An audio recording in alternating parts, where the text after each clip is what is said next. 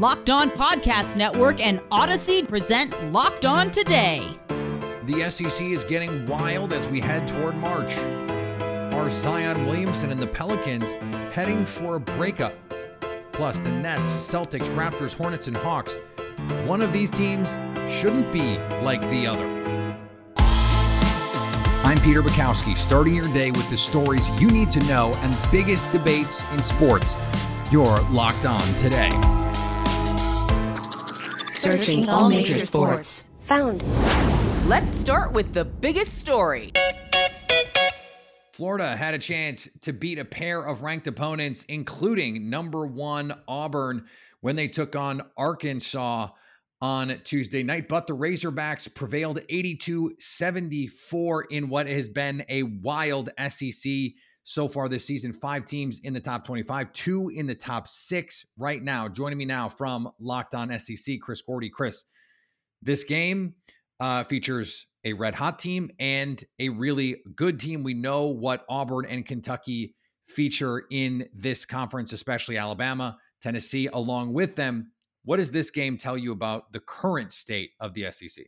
Yeah, I mean the the the crazy part is everybody's attention has been on Auburn and been on Kentucky, and obviously they've been two of the best teams in the SEC. I think you know Auburn has done it all year long. Kentucky kind of snuck up on us early, and they've proven over this whole run that they are one of the most consistent teams in the SEC. But Arkansas is kind of the the little brother saying, "Hey, don't forget about me over here."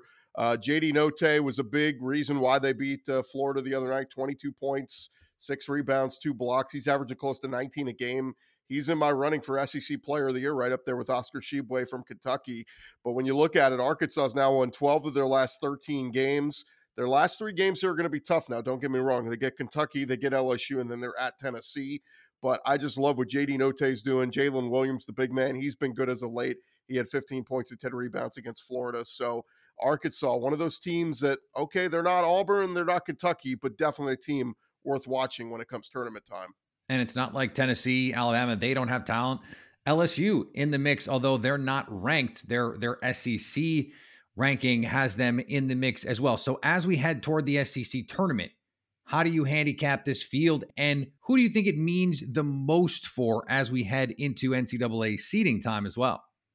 Yeah, I mean, uh, I think when you talk about the Kentuckys and the Auburns, I think they're fine. You know, I think uh, they'll they'll both be in the running uh, for you know one seed. Kentucky may slip down to a two. We'll see what happens the rest of the way. But I think Arkansas and Tennessee are in, and then you got this big clogging of LSU, Alabama, South Carolina, Mississippi State, Florida, all kind of hanging right around 500 in the conference. These last couple of games are going to tell our tale. I think LSU and Alabama are worthy of getting their tickets punched. And depending on what happens here these last couple games, I think they're both in. But man, they could really go a long way to help their seedings. I think right now Alabama and LSU both anywhere from a six to an eight seed. Man, if they could string together some wins here and finish strong and win a game or two in the SEC tournament, I'd say maybe one of them could get up as high as five, particularly Alabama, because of the big wins that they have on their resume this year. Thanks for making Locked On today your first listen of the day. Coming up are Zion and the Pelicans headed for a divorce. That's next. Now, here's what you need to be locked on today. A much anticipated appearance for Aaron Rodgers on Tuesday's Pat McAfee show did not bring the big news some were expecting. The only news Rodgers broke was, well, that he just had a 12 day cleanse that involved, nah, you can look it up. You do not want to hear about what it involved. Rodgers did offer praise for new quarterbacks coach Tom Clements, who is actually Aaron Rodgers' old quarterbacks coach. He said both the Packers and Davante Adams probably want to get a long-term deal done rather than use the franchise tag, but Rodgers said he is not ready to make a decision. Did he know when he went on the Pat McAfee show that everyone would think he was going to announce a decision? Yes, absolutely he did. He is loving this. But will Packers fans love his decision whenever he makes it? Well, we'll have to wait and see. Number 21 UConn beat number 8 Villanova 71-69 in dramatic fashion Tuesday night, a game marked by an ejection of UConn coach Dan Hurley in the first half after he was tossed for, get this, pumping up the crowd. It was Hurley's second tech of the game, and it was UConn's first win over its longtime rival since 2014. Snapping a five game losing streak, it was also UConn's first win over an opponent ranked in the top 10 since that same year, ending a skid of 12 straight losses in such matchups. In his dismissal by the Miami Dolphins last month, coach Brian Flores declined to sign a separation agreement presented by team owner Stephen Ross. Flores told Bryant Gumbel of HBO's Real Sports. Just signing that separation agreement would have really silenced me, Flores said in the episode that airs Tuesday night. By not signing the separation agreement, Flores left millions of dollars on the table according to one of his attorneys, but not signing it also granted him the freedom to talk about his treatment in Miami. Guard Jevon Carter plans to sign with the Milwaukee Bucks once he clears waivers. The Nets waived Carter upon reaching an agreement with free agent guard Goran Dragic on Monday. Carter is the second perimeter player this month to choose the Bucks after being waived by the Nets, joining DeAndre Bembry. Here's what to look for on Bet Online, your number one spot for all your daily gambling needs. There's a big slate of college basketball tonight, and Bet Online has you covered with the latest odds. An SEC matchup that's expected to be a blowout. Ole Miss takes on number three Auburn. Bet Online likes Auburn by 16. A slightly closer matchup in the SEC between LSU and number six Kentucky has the Wildcats favored by seven, according to Bet Online. Plus, two powerhouse programs face off. And even though both are having a down year, this should be a fun, close game. Syracuse faces off against Notre Dame. The bet online line for this one has the Fighting Irish favored by four and a half. Bet online where the game starts. Here is another story you need to know. Zion Williamson, not on the basketball court, but still taking shots from former teammate JJ Redick who said Zion is a distant teammate, criticized him for not reaching out to new teammate CJ McCollum. Joining me now from Locked On Pelicans, it's Jake Madison. And Jake, why is this distant teammate criticism something that has taken off this this way? Why does this resonate so much, do you think? You know, I think the main reason is because Zion has been silent. We have not heard from him since Media Day, all the way back in September. And I think there's one thing we all know in 2022 at this point that if you don't control the narrative, other people are going to control it for you and fill in the blanks. And that's what is happening, not just in the national media around Zion, but with Pelicans fans too, I think. They're trying to figure out why this guy isn't reaching out to his new teammate, why he said he was going to be back for the first real game of the regular season. That hasn't happened. And so it's been setback after setback and issue after issue. And so they're trying to figure out what's going on. And I think you have the specter of Anthony Davis and the way he forced his way out, kind of leaning over everyone's shoulder. And that kind of leads us to the mess that we're in today. Yeah, it does seem like the the potential exit for Zion, the he's not really all in on New Orleans. He's already got one foot out the door. He's already looking at New York real estate kind of narrative seems seems to be coloring all of this. How fair do you think that perspective is? I don't think it's totally accurate, but I'm also not going to say it's inaccurate. And I'll take it a little bit of a step further. If you were to ask me if I think Zion Williamson is going to be in a Pelicans uniform next season, I'm not 100% certain on that right now. There is definitely, and I've spoken on this uh, on my show a lot, a rift and kind of a you know an icy relationship between him and the franchise for whatever reason. Maybe that's just who he is. Maybe he just didn't want to be here in the first place. Or maybe it's just they made mistakes his first two years that really rubbed him the wrong way. Or maybe it has something to do with the training staff. Because of all of that it feels like he's looking to go elsewhere and maybe does have one foot out the door. New Orleans has a history of this with Chris Paul, with Anthony Davis, to a lesser extent with Eric Gordon as well. And so I think fans, at the very least, are worried about getting burned again. And we're seeing history repeat itself just a little bit. On the other side of this, though, yes, what we've seen from Zion on the court is terrific. He was, when he was healthy, a, a dominant uh, offensive player at the very least, but we haven't seen him on the court consistently. There have been rumors about his weight fluctuations. We've seen some of the photos around him. This is not the Anthony Davis situation where we've seen him be an all NBA caliber player even as as injured as Anthony Davis was at times. So to what degree do you think it makes sense for New Orleans to just say, "Okay, look, we're going to move heaven and earth. Whatever you want, Zion. If you want a new GM, you want a new coach, whatever you want, we'll do it." You know, they've done a lot of that, I think. And that's why this is also very frustrating, right? Prior to him being drafted, they pulled Aaron Nelson away from the Phoenix Suns, one of the better medical training staffs in the league, uh, a group that has resurrected the career of Shaq, uh, kept it going of Steve Nash. I could throw other names in there too. They've done pretty much anything he's asked. This is the guy who's getting one of the suite rooms that they get when they're on the road, even when he's not playing. They've kept injuries quiet at the bequest of his camp and his people. You know, they are letting him be in Portland right now, away from the team, which is not their choice, even though they'll spin it that way, instead of forcing him, which they could do, to be here in New Orleans rehabbing. They're acquiescing to basically anything he wants, and it still feels like this isn't going well.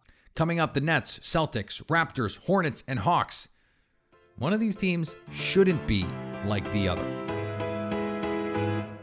Today's episode is brought to you by our friends at Built Bar. I'm sticking to my resolution to eat better this year, especially when it comes to snacking, and Built Bar is the A number one reason why. They have something for everyone. They've got Built Bites, love that. Pre workout, grab it. Just give me enough energy to get through that workout and then fuel my body up with a meal or a protein shake, whatever it is. They've got Built Puffs. That is marshmallow infused with protein.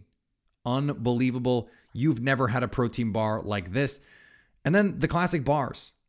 I- am a huge fan of the coconut brownie, but there's so many flavors for you to choose from. They all taste incredible.